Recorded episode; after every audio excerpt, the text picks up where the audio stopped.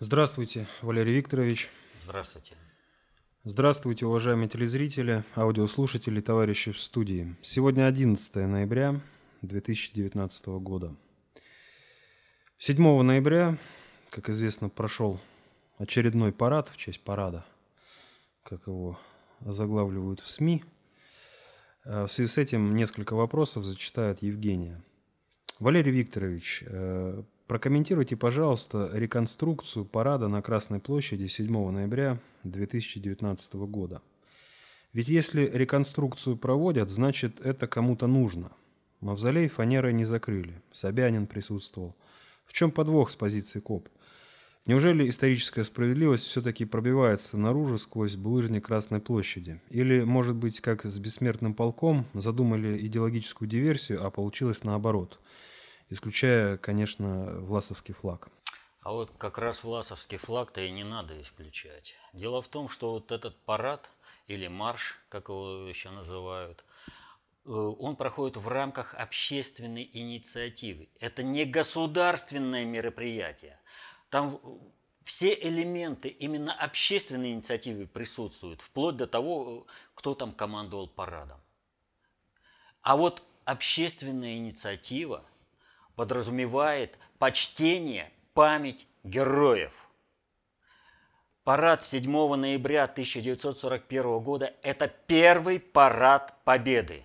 Наши отцы и деды, воины Красной Армии уходили на фронт, чтобы защитить страну, чтобы защитить людей, чтобы защитить право людей просто жить на своей земле. Потому что вторгся враг, который этого права русских людей лишил напрочь. Был предусмотрен полный, абсолютный геноцид русского населения. И уходили наши бойцы и командиры сражаться под красным знаменем. И противостояли им нацисты – под флагом Третьего Рейха и под триколором бело-сине-красным. То есть это были не люди, которые не смирились с тем, что Россия существует. Группенфюрер СС Шкуро, атаман Краснов, которые сразу же кинулись о, счастье после Октябрьской революции, о, счастье привалило. Мы нашли себе немецкого хозяина, и ради него будем убивать русских людей. Они в первую, в гражданскую войну служили иностранному хозяину, и в эту войну пришли. Власовцами объединяют всех предателей. У всех были так или иначе разные знамена. И термин «власовцы»-то появился уже в 1942 году, после того, как Власов перебежал. Но термин «власовцы» применим и к предателям, и к тем недолюдкам, которые пришли вместе с Гитлером убивать русских людей в Россию, в Советский Союз. И вот на этом мероприятии триколор – это не государственный флаг, не государственный флаг. Это флаг тех ублюдков, которые рвались, чтобы уничтожить людей в Москве – под красным знаменем защищали Россию, а под тем знаменем шли убивать. И убивали мирное население, и убивали всех. Я не знаю, кто там вот этим всем рулит, но нахождение триколора на реконструкции вот этого парада это аналогично, если бы взяли и в качестве государственного флага использовали флаг Третьего Рейха. Абсолютно аналогично. Есть мероприятия государственные. Хотелось бы нам того, не хотелось, но, к сожалению, это сейчас государственный флаг. И поэтому на параде Победы, который проходит как государственное мероприятие, никуда не денешься. Он идет. Но общественная инициатива – это как в бессмертном полку можно допустить присутствие триколора? Это власовцев вспоминать добрым словом? Они убивали наших отцов и дедов, которые сражались на фронте. Они убивали мирное население. Они проводили карательные операции против мирного населения. И их флаг нести в бессмертном полку. И этот же флаг при общественной инициативе вспомнить первый парад победы нести. Да, ребята, у вас что с головой? Но те, которые планируют вот эти идеологические диверсии, они знают, что они делают. В стране насаждается культ предателей, культ изменников Родины. То, что было сделано с Украиной, то делают и нам. Там Мазепу с Шухевичем навязали, а нам Краснова с Власовым. Вот отсюда и триколор. Вот так вот окна Авертона работают. Ну, кстати, вот у нас есть вопрос от Виктора а, по поводу триколора. А, мы знаем, он пишет, а, что изначально та власовская тряпка, с которой приходили предатели в России, так, ну здесь вопрос не согласен, так, с другого предложения тогда начну. Скажите ваше мнение – мы не допускаете ли вы, что сегодняшняя Россия под флагом триколора, ведя глобальную созидательную политику относительно всех народов мира, наполняет этот флаг новым положительным фактологическим смыслом, весомой составляющей нашей эпохи? Попытки сменить его обратно на красный флаг сотрут все сегодняшние достижения сегодняшнего народа и возымеют деструктивный эффект – ибо не всем очевидны сталинские достижения СССР под грудой разрушительных действий всех следующих вождей и предателей. И главное, это обесценит достижения сегодняшнего народа и сегодняшнего президента. Правда? Ну давайте посмотрим на достижения. Безусловно, созидательная деятельность народа так или иначе создает положительный имидж триколора. И от этого никуда не уйти.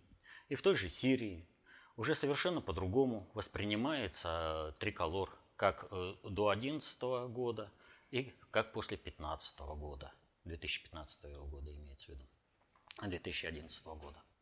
Совершенно по-разному. Вот настала проблема в 2011 году в Сирии. И до 2015 года никто не помогал, пришли под триколором, помогают. Совершенно другое восприятие, естественно, поэтому они там к этому флагу относятся как к флагу России. Но мы-то для себя должны точно знать, что означает флаг, какую идеологию он несет. Вот в государственной истории э, так или иначе флаги всегда меняются. Поэтому э, говорить о том, что со сменой флага уничтожается вся история взаимоотношений государств, не приходится.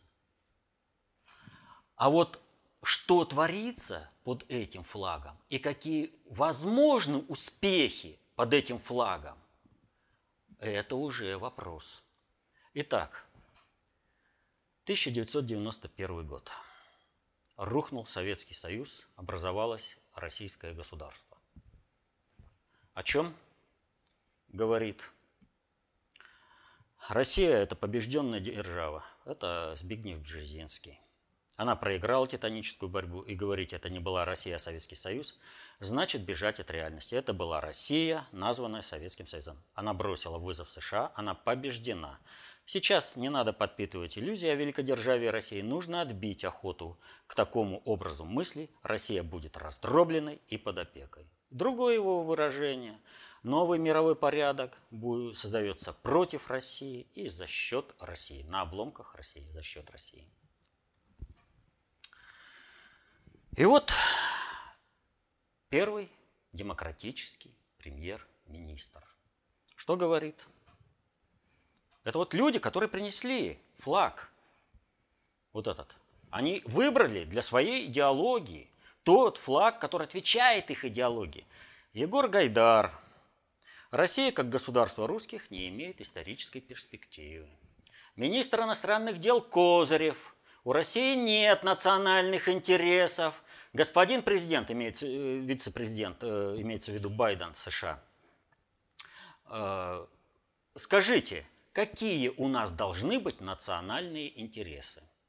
Это министр иностранных дел. Чубайс, приватизатор всея Руси, который э, сказал, что я перечитал всего Достоевского и теперь к этому э, человеку не чувствую ничего, кроме физической ненависти. Когда я вижу в его книгах мысли о том, что русский народ особый, богоизбранный, мне хочется порвать его на куски. Кого порвать? Достоевского или русский народ? Как видим своей деятельностью, Чубайс рвет русский народ. И мы можем много-много привести цитат. Их полно в интернете, как деятелей прошлого, так и деятелей либералов настоящего. У них нет разницы. Как была та идеология, которая, э, которую они принесли с флагом, когда сделали Россию сырьевым придатком, так она и осталась. Вот пока этот флаг реет над страной, Чубайсу нечего бояться, что его привлекут за какое-то там уничтожение русского народа. Ну, вымерло 30 миллионов, да? Что принес, э, под, принесено под, эти, под этим флагом? И какая идеология правительства, которое э, решается? Гайдар говорил, что? Учителя, врачи, ученые, техническая интеллигенция – это все иждивенцы, России они не нужны. Что мы видим? Идет полномасштабное разрушение экономики, идет полномасштабное уничтожение образования, разрушение здравоохранения.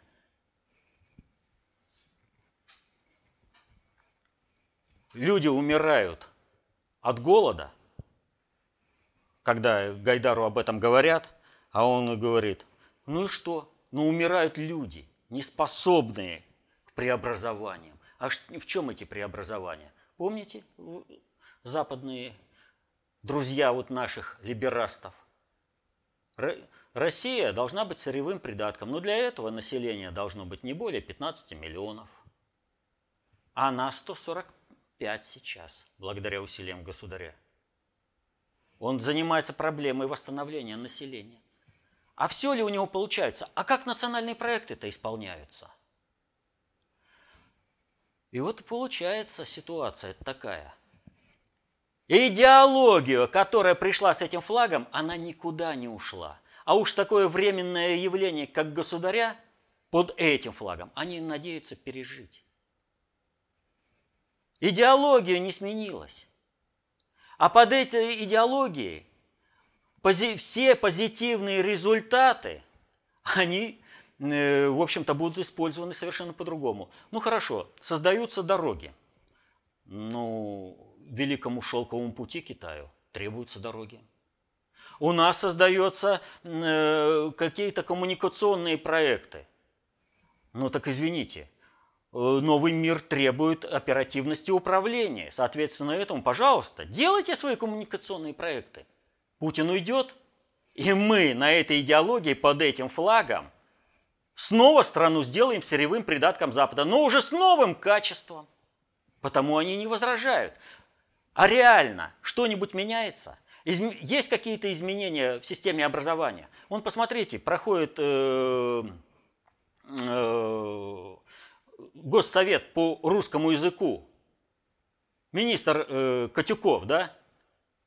Ему Путин говорит – об вещи, которые обеспечивают государственный суверенитет страны, относятся к категории национальной государственной безопасности. А он что? А я выполняю инструкции Соединенных Штатов, и мне это пофиг. Я знаю, что ты ничего не сделаешь. Я ненавижу Россию. Вот как его можно перевести-то, все, что он сказал. Он не собирается ничего делать, он собирается по-прежнему геноцидить русский народ и Россию.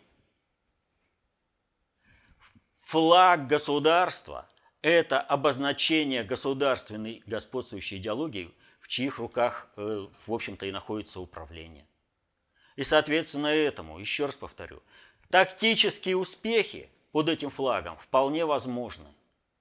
Но без изменения государственной идеологии и изменения государственной символики, которая будет выражать эту идеологию, то есть возврат к русскому большевизму, к русскому красному знамени, под которым воевал Э, воевали стрельцы Ивана Грозного. Например, э, в битве при Молодях. В битве при Полтаве Петр I разгромил э, Карла XII. На Куликовом, ой, на Куликовом, на этом, на Куликовом поле тоже под красным знаменем. Э, на Бородин, в Бородинском сражении. Вернемся к красному знамени, будут успехи. Не вернемся, но извините. Период государственной неопределенности, когда при Романовых 300 лет не было государственного флага, оно и выражается, например, самым ярчайшим образом э, в правлении Александра II. Хотел как лучше, получалось как всегда. Когда стал флаг государственным?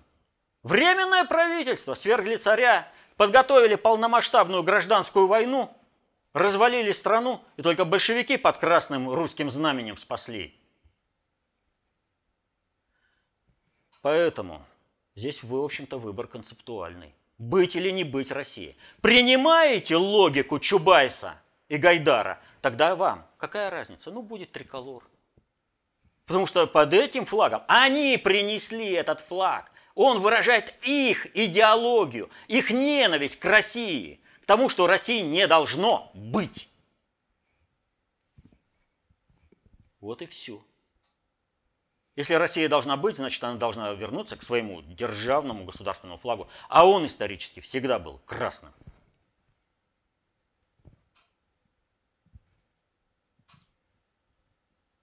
К следующему вопросу от Андрея. Валерий Викторович, вопрос по государственным кадрам. Новость от 5 ноября сего года. Путин уволил более 10 генералов СК, МВД и МЧС. Новость от 9 сентября. Путин уволил почти 30 генералов и полковников. И, в общем, последнее время довольно-таки часто и много Путин стал чистить силовиков. Вы на любые вопросы о смене правительства или просто замене отдельных либерастов экономического блока обычно отвечаете, что кадровая чехарда в госуправлении только хуже сделает – а почему эта же чехарда не мешает Путину так силовиков причесывать? Поясните, пожалуйста, в чем разница, почему он не может так же экономистов причесывать, как он это делает с силовиками? У нас сегодня все вокруг флага идет. А разница в государственной идеологии. Вот государственная идеология, сформулированная Путиным в качестве патриотизма, так или иначе формализована в силовых министерствах. Соответственно этому Путин – ставя государственные задачи в сфере государственной безопасности для силовых министерств, имеет возможность увольнять из силовых министерств людей, которые получили свои генеральские погоны из Вашингтона. А в сфере экономики у нас, извините, господствует либеральная идея, и других нет –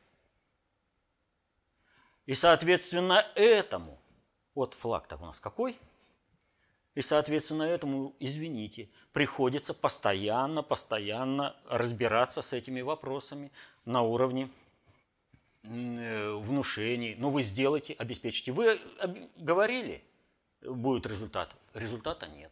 Но результат-то, э, если государство криптоколония, если государство не суверенно, Набиулина, она же конкретно лучший этот, э, э, председатель Центробанка. Почему? А потому что все рекомендации МВФ она выполняет на раз. Нужно опустить национальную валюту, сразу раз сделала.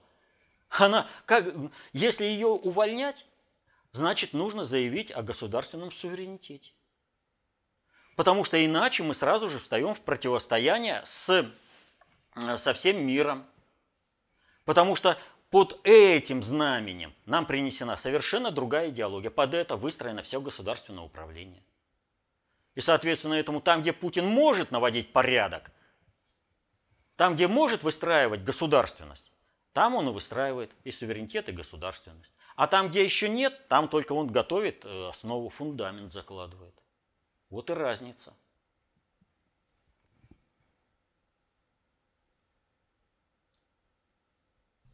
Далее вопрос от Игоря.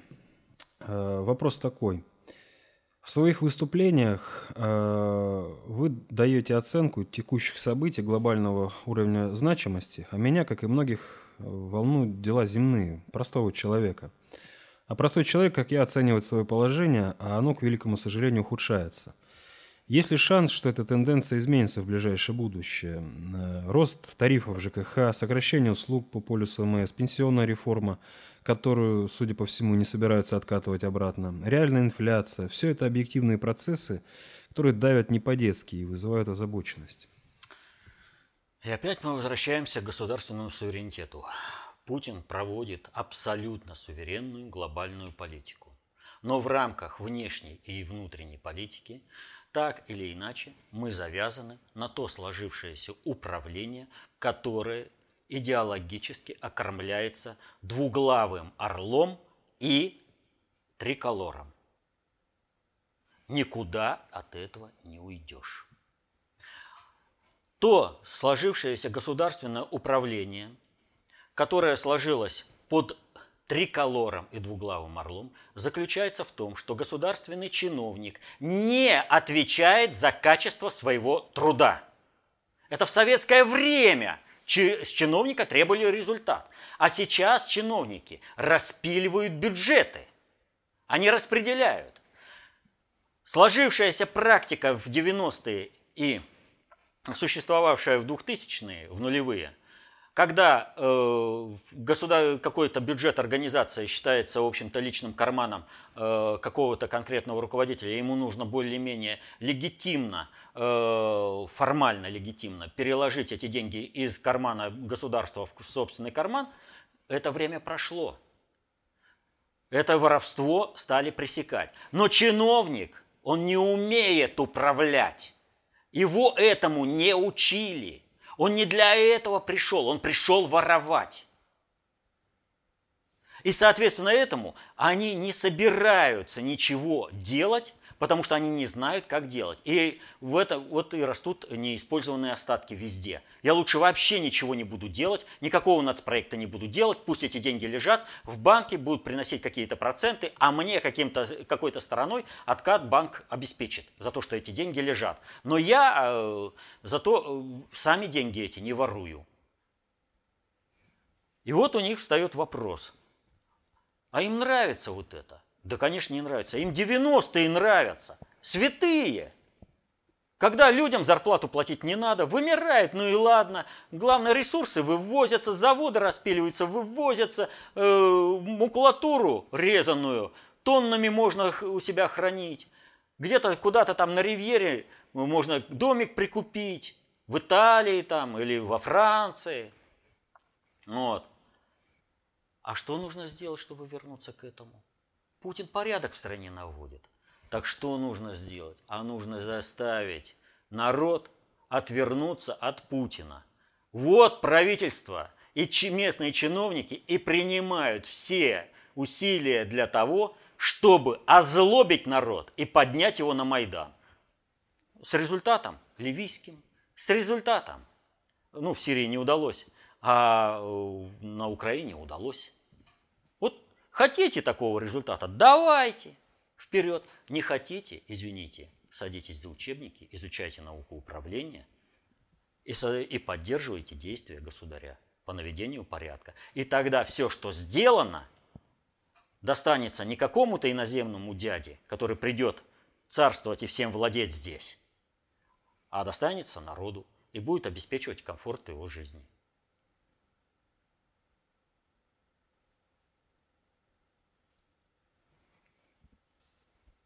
Вопрос от Дениса. Валерий Викторович, все чаще слышу разговоры о сравнении Путина со Сталином. Мол, Сталин смог создать мощную державу, а Путин за такой же срок нет и не предвидится. Мол, и давление Запада также было, и элита противостояла Сталину, как и Путину сегодня. Но, тем не менее, он и с такой элитой смог построить сильное государство. Как вы думаете, уместно ли вообще такое сравнение, и считаете ли вы, что Путин находится сегодня в более сложных условиях, чем когда-то Сталин? Несравнимо более сложных. У Сталина была концептуальная идеологическая определенность в масштабах всей страны. Сталину можно было предъявить формальные требования чиновничеству, любой элите о несоблюдении государственных интересов.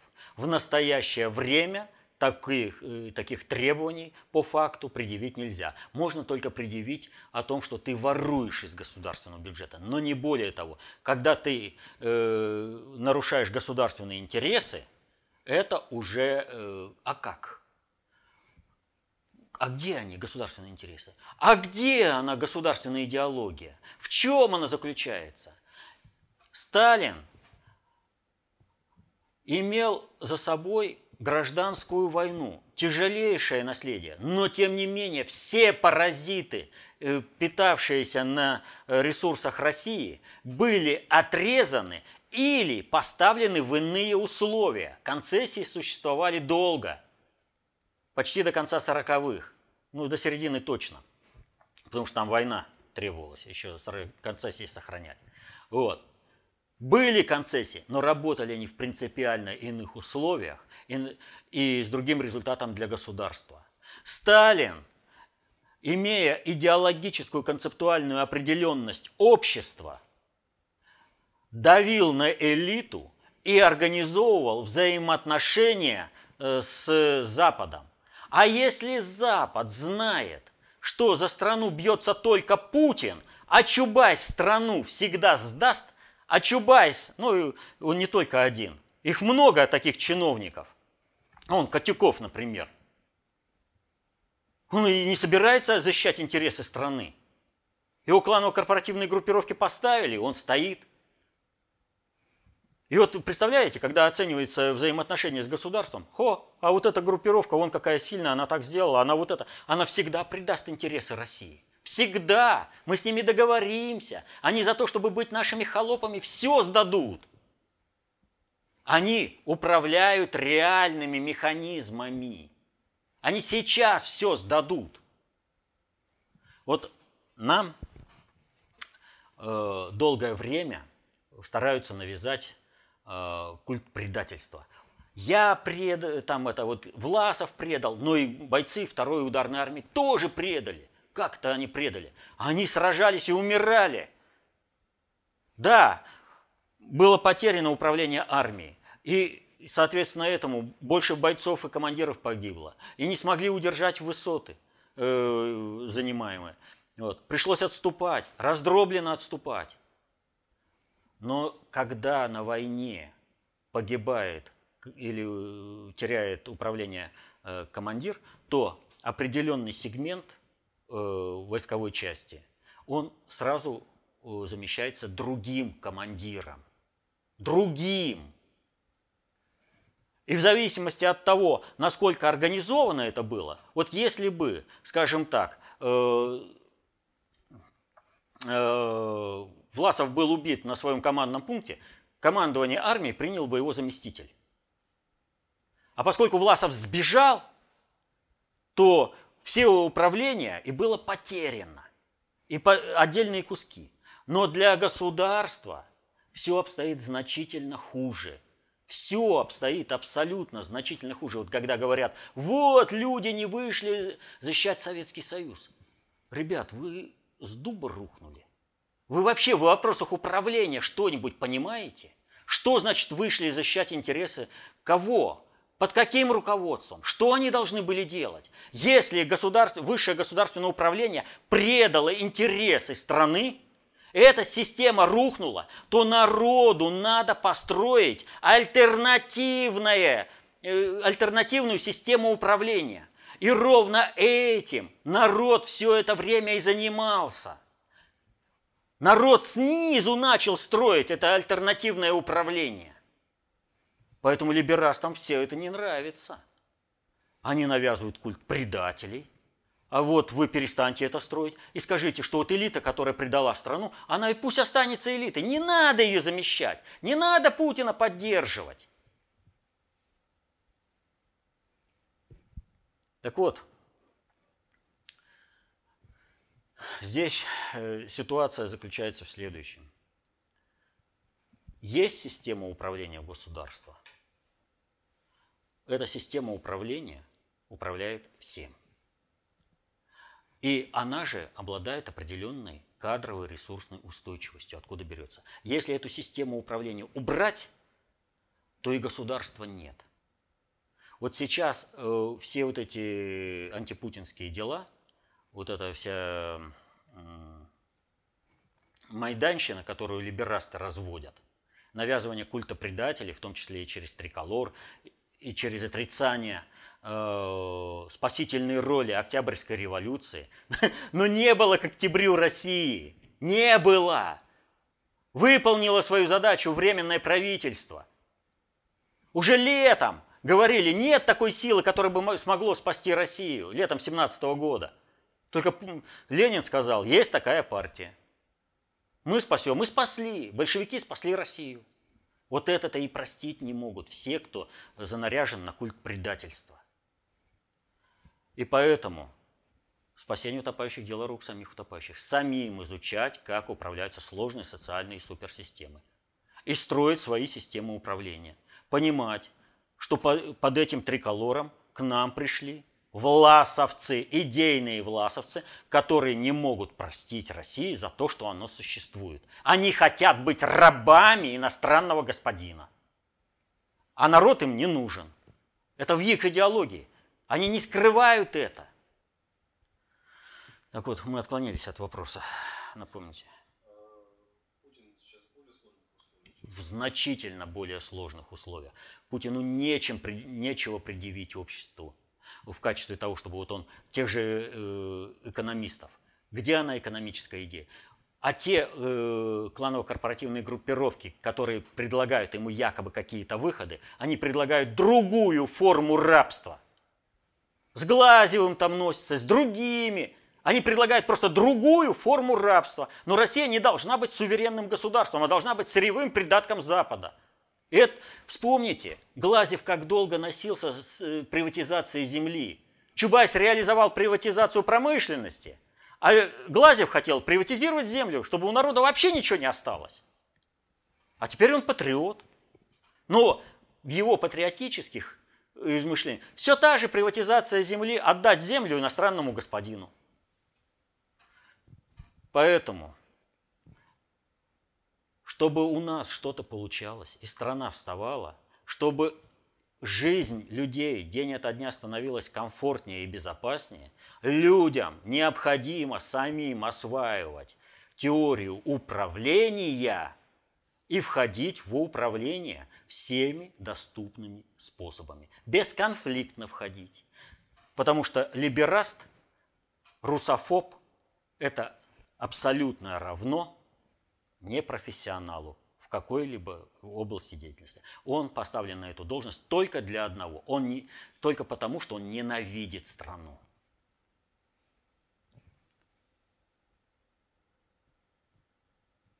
Следующий вопрос из Болгарии от Александра, который сразу просит извинить его за допущенные ошибки, возможно, в написании вопроса на русском языке. А можно ли утверждать, что освобождение Болгарии от пятивекового рабства, а, что это проект по введению иностранного управления на нашу страну? Нет. Имеется в виду Болгарию. Так как сразу после освобождения в 1878 году западные страны поставили немецкого царя за счет России. Причем в период Возрождения, 18-19 века, у нас были концепции среди общества, которые приравняли церковь с, с турками. Вот так он написал. Мы, конечно, помним подвиг русских солдат. У нас больше российских памятников, чем болгарских. А также он хотел спросить, царская Россия – это проект ГП или что это? Нет. Э, вот по отношению к исторически сложившимся государствам, безусловно, пытаются применить проектно-конструкторские механизмы. И в частности, вот, например, по Франции это достаточно успешно. Франция до 1789 года – это вполне себе успешное э, историческое государство имперского типа, чьи владения э, достаточно большие были и э, в Америке. Например, штат Луизиана – это остаток тех территорий, которые там были. Или э, франкоязычная Канада. Вот. Э, Францию срубили революцией, наполеоновскими войнами, и ее постоянно подрубают. Постоянно подрубают. Был период э, ренессанса э, во времена Деголя, но это дело, э, благодаря оранжевой революции, ну, сами студенты вышли под прогрессивным лозунгом «Будьте реалистами, требуйте невозможного». Вот. Ну, как можно было договариваться? О чем вообще речь? Это нужно было просто смести и все. Э, то есть э, американские спецслужбы полностью реализовали проект смещения Деголя. А э, почему нужно было смещать Деголя? Потому что Деголь выступил бы, когда рухнул доллар, за введение взаиморасчетов в, в международных расчетах на рубль. И тогда бы у советского правительства не было бы такой, ну, как сохранив лицо, сдать интересы Советского Союза и перейти в расчеты на доллар. Поэтому Деголя надо было убирать. Вот, во что бы то ни стало. Иначе Советский Союз э, тогда бы просто объективно победил бы в, против, в экономическом противостоянии Запад, и, соответственно, этому э, тем кремлевским правителям, которые в то время были, а это уже был э, Брежнев, э, нужно было бы защищать интересы СССР и народов их населяющих, а не готовить будущую сдачу э, Советского Союза, его развал и будущее расчленение, что и делал, в общем-то, за это время Брежнев. Так вот, э, царская Россия – это естественное государство, царская империя, э, Российская империя. Э, но попытки конструирования, проектирования по отношению к России также применялись. И в частности, это была смута, когда английский врач отравил всю семью Ивана Грозного – а потом была смута, и в результате этой смуты был приведен к управлению э, династия, которую, в общем-то, с нуля создали голландцы и на голландские деньги. Это Романовы.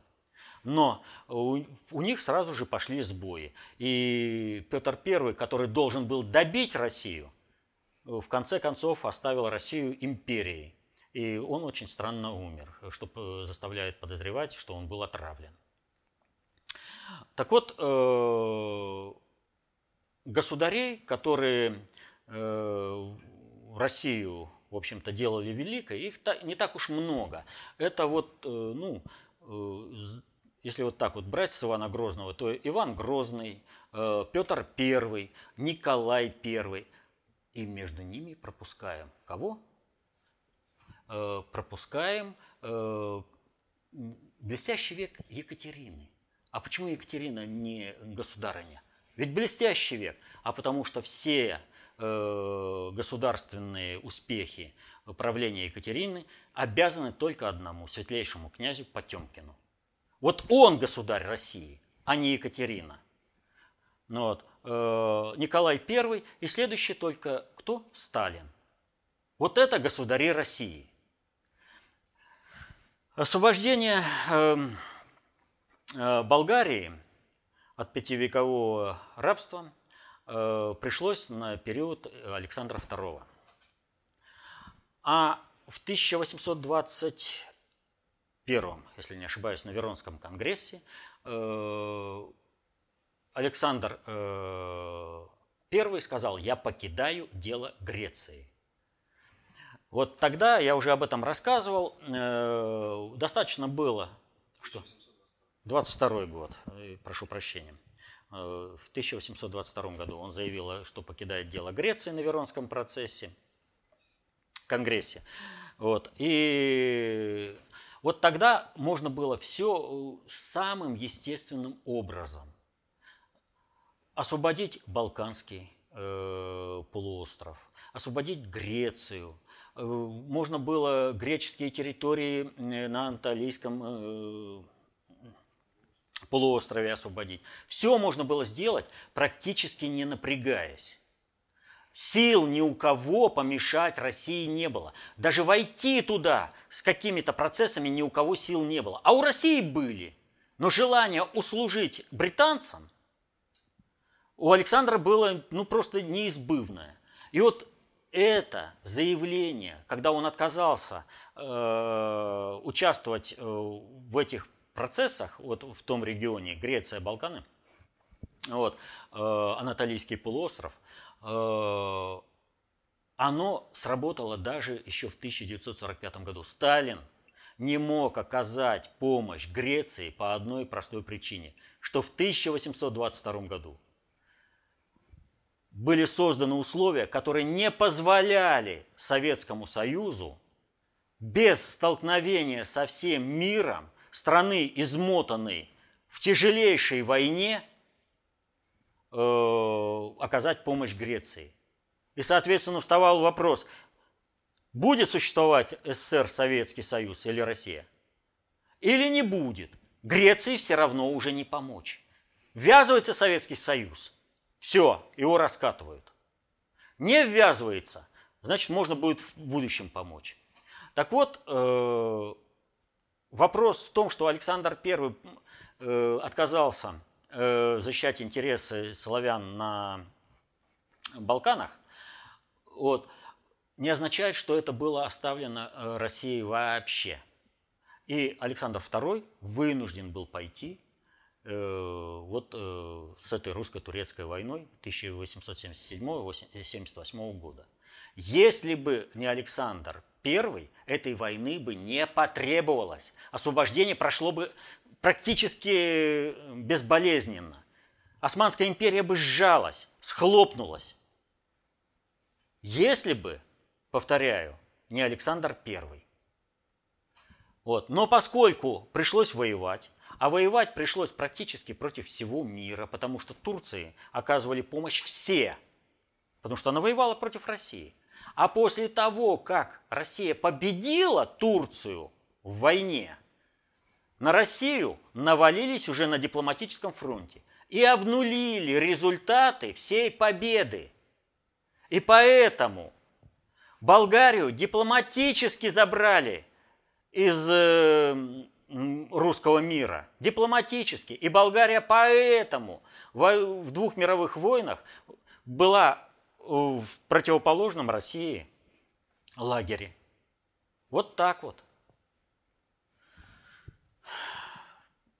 Что касается Болгарии, ну, э, абсолютно проектно-конструкторское государство, не обладающее э, никакими возможностями обеспечить функционирование своего государства э, силами собственного населения. Нужен серьезный протекторат извне для того, чтобы. Болгария состоялась как государство. Поэтому Болгария была государством, пока был протекторат СССР России вместе с крушением Советского Союза судьба Болгарии была предрешена.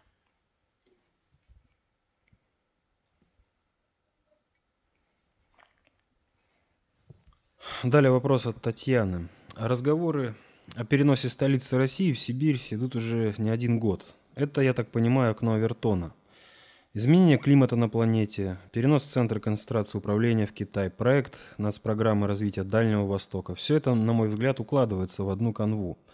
А как вы можете прокомментировать возможный процесс э, переноса столицы в Сибирь? Ну, вообще-то э, идеи э, о переносе столицы в Сибирь э, это уже более ста лет. И создание города Новониколаевского, а теперь он Новосибирск, это как раз реализация этого проекта. И связано это было вот с чем. А, в 19-м, начале 20 века информационные технологии были э, очень и очень слабыми. А э, курьерская почта или там даже поездом добираться до окраин России было проблемно. А потенциал России к развитию был очевиден. И, соответственно, этому э, и родилась идея создать столицу посредине империи, чтобы одинаково легко можно было добираться и туда, и сюда. И вот этот вопрос решался. Но уже во времена советской власти с развитием радио и телефона – Э, стало очевидным. Эффективно можно управлять из любой точки страны. И поэтому, поскольку налажены э, все коммуникации управления на Москву, поэтому из Москвы э, и осуществляется управление. Москва является, в общем-то, брендом само название и, в принципе, построение единого государства русского мира э, с центром в Москве, ну, это объективная данность. Э, ну, проект запасной столицы Новосибирск, он не пропал даром для развития Сибири и страны в целом. Следующий вопрос от э, Станислава. Сейчас на нашем ТВ развелось очень много политических базар-шоу, что все их смотреть всем невозможно. Смогли бы вы со своей точки зрения составить их рейтинг с самого нежелательного для просмотра до того, чьи выпуски по возможности нежелательно пропускать? А то я уже их все перестал смотреть давно, голова пухнет. При этом центральные каналы взяли моду свои главные базар-шоу повторять по ночам вместо фильмов, как раньше. И на всех них сидят зрители, как истуканы. А правильно ли было бы ведущим в конце давать слово простым зрителям в зале, прокомментировать дискуссию, задать вопрос кому-либо из экспертов? Ну, вот начну с последнего. И тогда тут же сразу будет формирование целевой аудитории, которая будет задавать правильные вопросы, так, чтобы они звучали правильно. Ведущие на каждом э, ток-шоу не просто так присутствуют. Значит, э, если взять э, по-крупному, э, то единственное политическое ток-шоу, которое заслуживает внимания, это «Вечер с Соловьевым». Но смотреть его очень и очень трудно из-за хамского поведения Соловьева. Ну просто вот вообще беспредельно хамское поведение. Но э, вопросы, которые там обсуждают, и уровень экспертов э, в целом, хотя такие вот э, там присутствуют и такие эксперты, ну как, например, Штейнман. Э, девушку, в общем-то, научили слова произносить, но значение слов э, объяснить забыли. И поэтому у нее все изречения, все, что она там говорит, оно сводится, ну, примерно к бессмертному такому. Больше всего на свете я люблю э, статных мужчин, пирог с яблоками и имя Роланда. Ну, если кто не помнит, Чехов свадьба. Вот. Так вот, э, претензий у нее огромное количество, и э, ну, несет такую дурь, вот реально. Э, девушки просто забыли объяснить значение слов, которые она употребляет. И это вот таким диссонансом, когда, скажем, выступает Кедми, выступает э, Виталий Тоевич Третьяков, да, другие эксперты, знающие, эрудированные, говорящие по теме. Когда они выступают, появляется определенный драйв, интерес. После этого выступает Штейнман. Но ей уже пытались объяснить, но как там появляются эксперты, это, в общем-то, знает сам Соловьев. Вот, э, повторю, вот единственная передача, которая выдерживает уровень э, такой соответствующий э, уровню управления государством. Все остальное это шлак, и можете вообще не смотреть. И кто на них ходит, я вообще этого не понимаю. Э, а разбираться, потому что вот, ну, иногда вот я замечаю на таких ток-шоу, например, Виталия Товича Третьякова. Человек вообще-то очень компетентный, к, которому, к мнению которого прислу... очень даже надо прислушиваться. Вот. Э, но он бывает на других. Ну, это его вопрос, что он там реализует, но в целом это вот вообще шлак. Была хорошая задумка, очень хорошая задумка. Это передача Михеева «Кто против?». Но сначала эту передачу усиленно убивал э, присоседившийся к Михееву Соловьев. Когда он практически убил эту передачу, Михеев начал работать. Э, очень перспективная как бы, передача была, но, судя по всему, Михееву дали сильно по рукам. И теперь там Куликов. Ну, это вообще Куликов, ведущий, это нонсенс. Ведущий просит, давайте поговорим с вами по очереди. Это вообще, это, это о чем? И уровень обсуждаемых вопросов, ну просто вот рухнул. Вот в никуда, вот просто катастрофически рухнул. Ну, все, ну человек не потянул, просто не потянул. А вот, э, повторю, Михеев, когда вот он вел его передачи, э, это были вполне-вполне такие серьезные посылы. Ну, поэтому Соловьев и убивал конкурента напрочь. Вот, напрочь убивал. Поэтому, ну вот, э, из всех политических ток-шоу, если вот так вот коротко. Недавно Путин посетил конференцию по искусственному интеллекту, прошедшую в Москве с 8 по 9 ноября, пишет Константин. Там он в очередной раз огласил позицию руководства России по реализации национальной стратегии развития искусственного интеллекта ИИ. В ходе выступления Путин отметил, в частности, что на основе ИИ э, необходимо выстраивать управленческие процессы, в том числе и на всех уровнях власти. Валерий Викторович, дайте, пожалуйста, вашу оценку принципиальной возможности применения искусственного интеллекта в управлении сложными социальными суперсистемами. Мне понятно, что результат применения любого инструментария зависит от, от концепции управления. Безусловно, зависит от концепции управления. И э, в нашем э, в нашей техносфере, в которой мы обитаем, искусственный интеллект сможет, в общем-то, во многом освободить человека от непрофильных ну как, э, таких монотонных операций и не производ... такого труда, не требующего именно человеческого творчества. Вот. Э, освободить человека для саморазвития и э, для творчества. Вопрос э, использования искусственного интеллекта, он сталкивается с тем, что уже сейчас, без всякого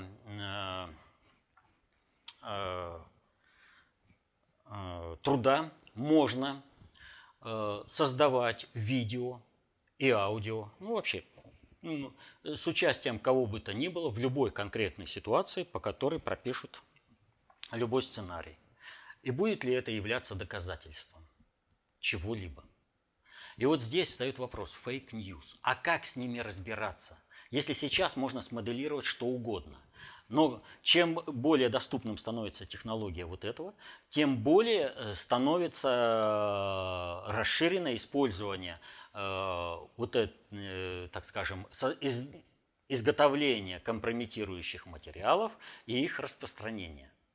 А как человеку можно будет в этом деле разобраться.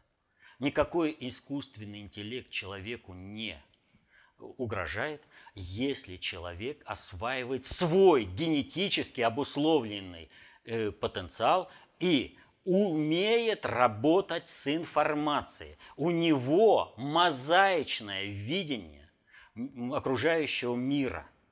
Вот тогда любые фейки, они будут просто отлетать. Но этому человеку надо научить. Вот как на дорогу выезжают, там нужно знать правила дорожного движения. Как для бухгалтерии нужно знать э, правила математики. Так вот, для управления сложными социальными суперсистемами и распознавания различных фейков необходимо знать, как управляются сложные социальные суперсистемы. Как управляется э, общество – и вот когда человек знает вот это, умеет совмещать информационные модули, то для него fake news не становится ничем. А искусственный интеллект – это всего лишь подспорье, которое освободит его от э, каких-то проблем, которые связаны с управлением техносферой. И искусственный интеллект в этом случае никогда не вступит в конфликт с человеком. А вот западная модель, она как раз и предусматривает – но обыватель, который живет, живет только удовольствиями скотскими, поесть, поспать, вот, удовлетворить сексуальный инстинкт, все, вот для него искусственный интеллект э, представляет огромную опасность. И в, этом обществе искусственный интеллект однозначно возьмет управление на себя. И это многократно рассмотрено в различных фантастических фильмах, э, снимаемых в Голливуде. Ну, например, э, «Терминатор». Ну, машины вышли из-под контроля, создали свой мир и начали отстреливать людей как лишний элемент. А «Матрица» – это оттуда. Для обывателя, живущего на уровне э, типа строя психики зомби-биоробот, искусственный интеллект, безусловно, представляет опасность в его жизни. Хотя бы потому, что такой обыватель не сможет распознать fake news. Э, а любая ложь, она ведет э, к реализации какого-то другого плана. И человек, руководствуясь ложными представлениями и своими ресурсами, работает на выполнение другого плана. И может и погибнуть в результате этого. Поэтому хотим жить, хотим э, защитить интересы своей, своей семьи, хотим развиваться, все, вынуждены учиться.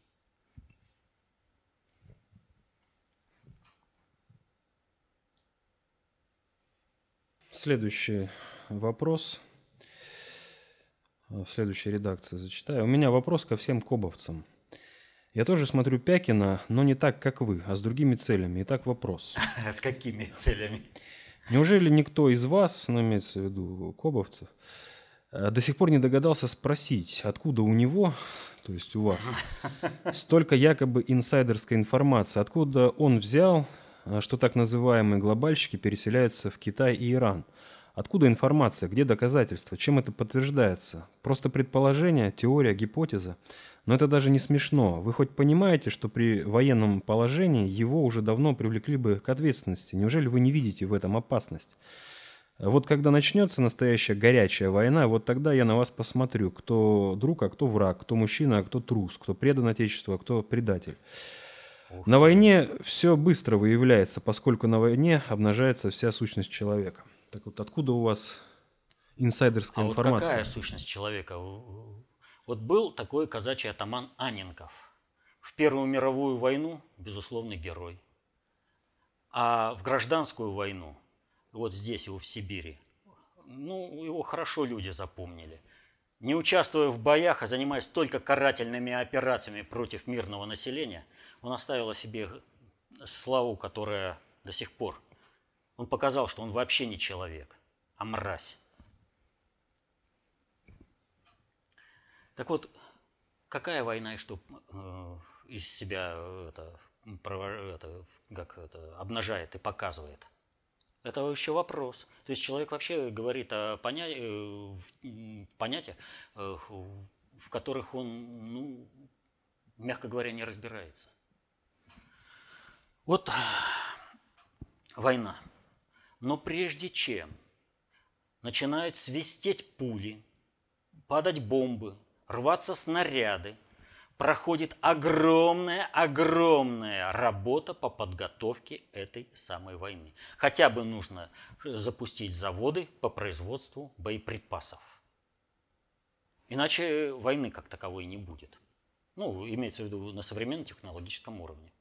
В лю... Но по любой войне в прошлом человечества, тем не менее, есть определенный подготовительный процесс – Любой, кто хоть немного, вот просто немного изучал историю, вот просто открывал хотя бы учебник истории, знает, что многие войны готовились, но в результате политического, дипломатического, экономического воздействия со стороны других субъектов эта война не состоялась. Или же наоборот, как войну не готовили вроде как, а готовили там, ну, краткосрочное такое столкновение от 3 до 12 месяцев, и Первая мировая война состоялась. Так вот, от, э, откуда инсайдеровская информация? Да нет никакой у меня инсайдеровской информации. Я тысячу раз уже это говорил. А чем же пользуемся-то? А все очень просто. Откуда я что беру? Э, в 1051 году, ну это как бы принятая усредненная форма, там 49 или 51, э, там вопрос такой еще дискуссионный, но в принципе само э, два, люфт два года вообще не играет никакой роли. Анна Ярославна вышла замуж за французского короля Генриха I, Каролинга. Какой ужас! Анна Ярославна, ее же презирали. Это что же за дела такие? Она, мало того, что моется постоянно, она умеет читать и писать. Да разве же это дело для благородного господина заниматься какой-то такой деятельностью – которая только для простолюдина. Мне надо будет, мне э, и напишут, и прочитают все, что угодно. А вот хорошая деятельность, это как раз охота или еще там что-то. А мыться, ну это вообще катастрофа. Вот эти настроения во французской элите просуществовали вплоть до крушения французской монархии. Э, король Солнца Людовик XIV мылся в своей жизни два раза и вспоминал об этом э, с ужасом, что его в чан с теплой водой садили, чтобы помыться. Врач сказал. Наши дипломаты отмечали, что он смердит неимоверно, что рядом с ним невозможно находиться.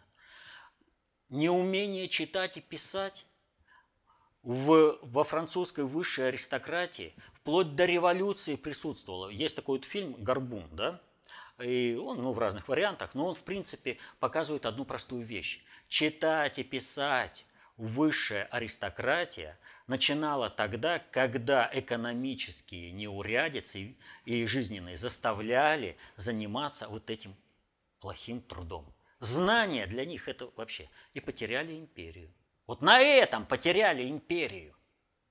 На этом их разгромили. Они своим невежеством хвалились.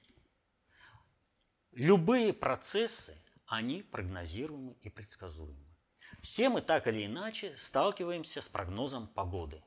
Но прогноз погоды можно услышать по телевизору, посмотреть там в интернете или еще что-то. А можно посмотреть э, на приметы в природе.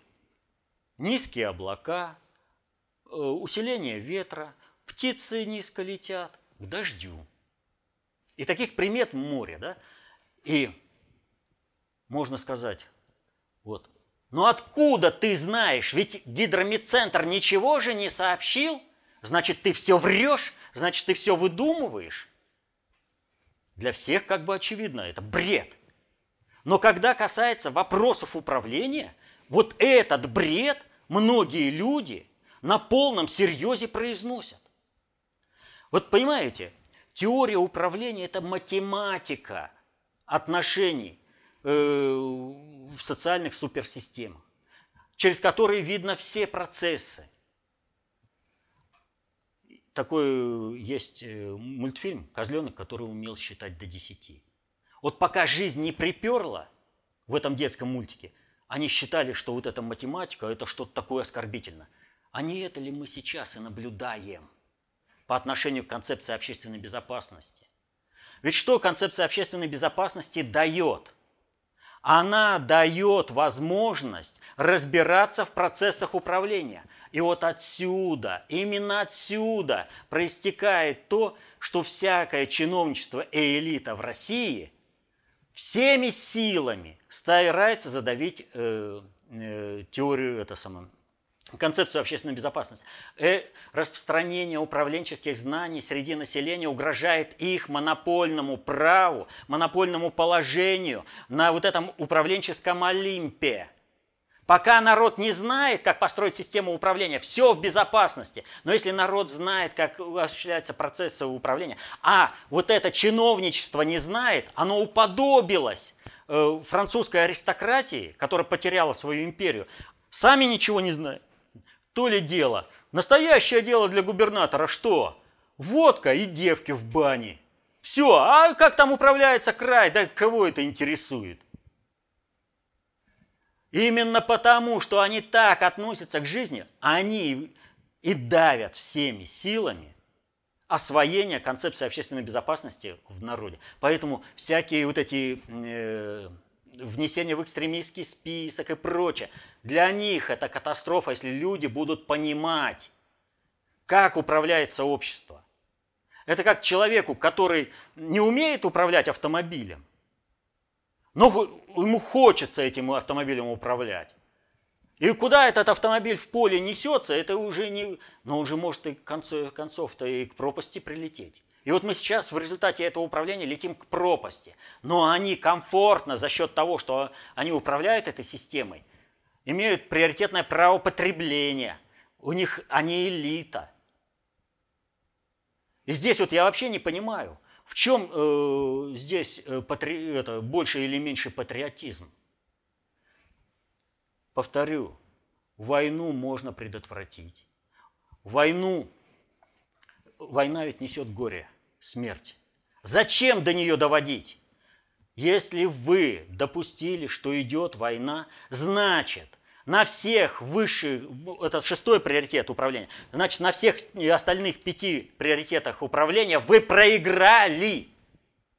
Вы проиграли. У Сталина не было варианта, э, будет война или не будет. У него был вопрос только оттянуть или не оттянуть. Потому что Вторая мировая война была запрограммирована ровно же за сто лет до этого, в 815 году – было запланировано, что мировая война пройдет в два этапа. И она началась, первый этап начался э, в 1914 году, второй этап начался э, в 1939 году. Условно, он немножко раньше. Но Сталин оттянул хотя бы до 1939 года. Выиграл три года мира. А до во Великой Отечественной войне так он выиграл пять лет. Вот.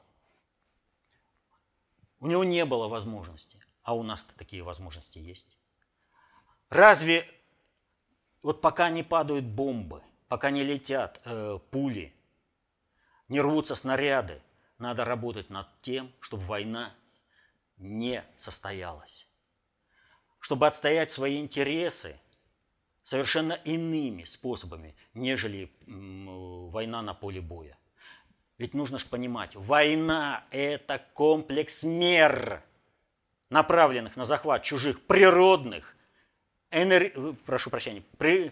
на чуж... война комплекс мер, направленных на захват чужих энергетических, природных и в конечном результате людских ресурсов по остаточному принципу. Но сначала энергетика. Энергетика всегда была. Не накормишь лошадей в прежние времена, не накормишь солдат, воевать нечем. Сначала энергетику надо захватить.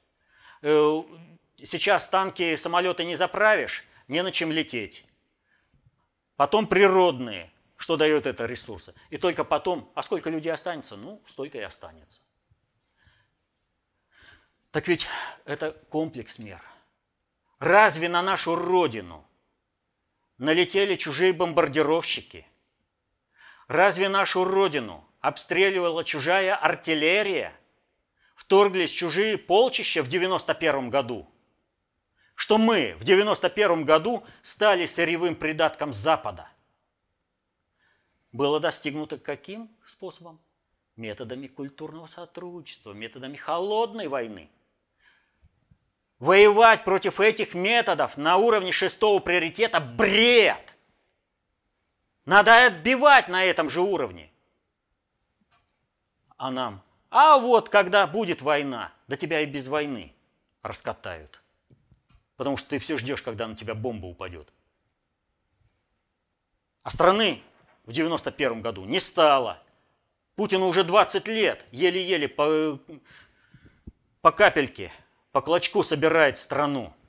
Ему помогать надо, понимать, что нужно государю сделать. А для этого нужны знания. Знания управляют всем – Знание – власть. Берите эту власть в свои руки. Становитесь концептуально властными. Создавайте массовую статистику поведения. И все. И страну можно вернуть, не воюя. Не, чтобы не гибли наши парни на поле боя, и уж тем более, чтобы не погибало мирное население, как это сейчас происходит на Донбассе. Поэтому надо забыть обо всяком инсайде. Вот я только что говорил э, про искусственный интеллект. Информации море. Нужно просто уметь пользоваться этой информацией. Каждому человеку по жизни приходит вся необходимая информация. Из телевизора приходит. Что-то он дополнительно может поискать, если его что-то заинтересует. Но всю информацию, необходимую по жизни, свыше дается. Нужно только уметь пользоваться этой информацией. Приведу такой пример был в 80-е годы был проведен эксперимент в конце 80-х э, по тому, э, как э, разные люди могут пользоваться различными ингредиентами. Ну вот в Соединенных Штатах, значит, выбрали представителей разных национальных культур, и всем было дано одно исходное – мешок муки. Американцы чуть с голода не померли. Они не знали, что с ним этим делать. Так вот, то же самое сейчас и происходит со всеми людьми. Информация море. Нам вот вы скажите, Где там гидромедцентр или еще кто-то пальцем показал? А вы что, сами слепые? Вы не видите? Вы сами выводы не можете сделать? В обыденной своей жизни вы, вам тоже кто-то должен указать, как там с женой или с девушкой общаться, с детьми, с товарищами по работе и по жизни в референтной группе. Сами как-то обходитесь. Почему? Знаний хватает. А почему вы не можете расширить эти знания, общения выше? Это, кстати, последний вопрос. И вот здесь остается один вопрос. Человек либо субъект управления, либо объект управления. Человек либо осваивает э, свой генетический потенциал, и тогда он защищает интересы свои и своей семьи. Либо человек является всего лишь объектом чужого управления, и его направляют для решения других задач. И могут быть эти задачи решены вплоть э, за, ресу, за счет ресурсов этого человека, вплоть до того, чтобы забрать его жизнь. Ну, он май, на Майдане. Небесная сотня. Попрыгали. А в них, чтобы была сотня, другие, те организаторы, снайпера в спину стреляли. Да, они стреляли в беркутовцев. Но они и стреляли в этих майданутых, которые прыгали на Майдане. Так вот, чтобы не допустить, чтобы вы стали марионеткой в чужих руках, вы должны знать, как осуществляется управление сложными социальными суперсистемами. Чтобы вы знали, что такое концептуальная власть, как она осуществляется, что такое глобальная политика, как она проводится. И вот когда вы будете знать виды э, социальной власти, виды социальной идиотии, приоритеты обобщенных средств управления и много еще другого, вы сможете защитить интересы свои и своей семьи. Вы сможете обеспечить мирное небо над головой и комфортную жизнь для себя и своих близких. Комфортную жизнь для жителей всей страны. Знание – власть. Берите эту власть в свои руки. Эти знания даются в работах внутреннего предиктора СССР – опубликованных до июня 2018 года. Читайте, осваивайте новые знания, становитесь концептуально властными. Будьте счастливы. До следующих встреч.